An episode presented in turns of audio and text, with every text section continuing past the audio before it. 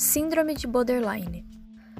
A síndrome de borderline, ou transtorno de personalidade borderline, é um transtorno mental grave. As pessoas que sofrem dessa doença costumam ter instabilidade emocional, sensação de inutilidade, insegurança, impulsividade e relações sociais prejudicadas. Uma pessoa com síndrome de borderline pode experimentar episódios intensos de raiva, depressão e ansiedade que podem durar de apenas algumas horas ou até mesmo dias. As pessoas que sofrem dessa doença podem sofrer mudanças extremas de humor e podem demonstrar incerteza sobre quem são. Como resultado, seus interesses e valores podem mudar rapidamente.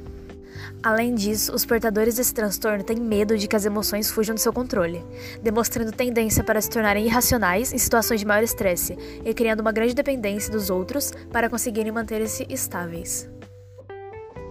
2% da população mundial é diagnosticada com borderline e de 8 a 10% dos indivíduos com esse tipo de transtorno cometem suicídio, e a maior parte das pessoas diagnosticadas são mulheres, segundo a ABAP, Associação Brasileira de Psiquiatria. O transtorno borderline não tem cura, porém, ele pode ser tratado e pode fazer com que os sintomas fiquem bem mais leves e quase, sejam quase inexistentes. Assim como ocorre com outros transtornos de personalidade, não existe uma única causa para o borderline.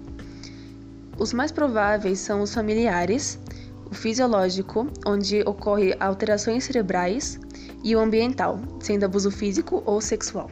O tratamento do transtorno borderline inclui psicoterapia ou, em alguns casos, medicamentos. A hospitalização ajuda se os sintomas foram muito graves. Os principais sintomas do transtorno são os esforços desesperados para evitar o abandono, seja ele real ou imaginário, tendo também a raiva excessiva e os picos de emoções.